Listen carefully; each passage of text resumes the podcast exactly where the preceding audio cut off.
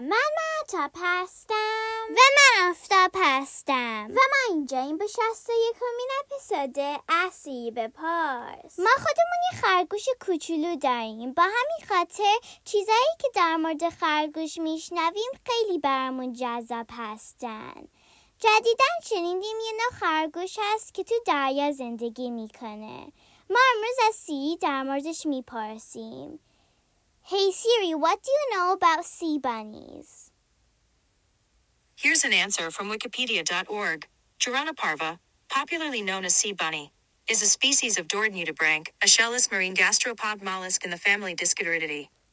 سی میگوید خرگوش دریایی یا پاروا از نرمتنان است یعنی استخون نداره شبیه حلزونی که صدف یا همون خونش نداره انگار بیشتر در دریاهای اطراف ژاپن پیدا میشه. عکسشو گوگل کنین خیلی قشنگن.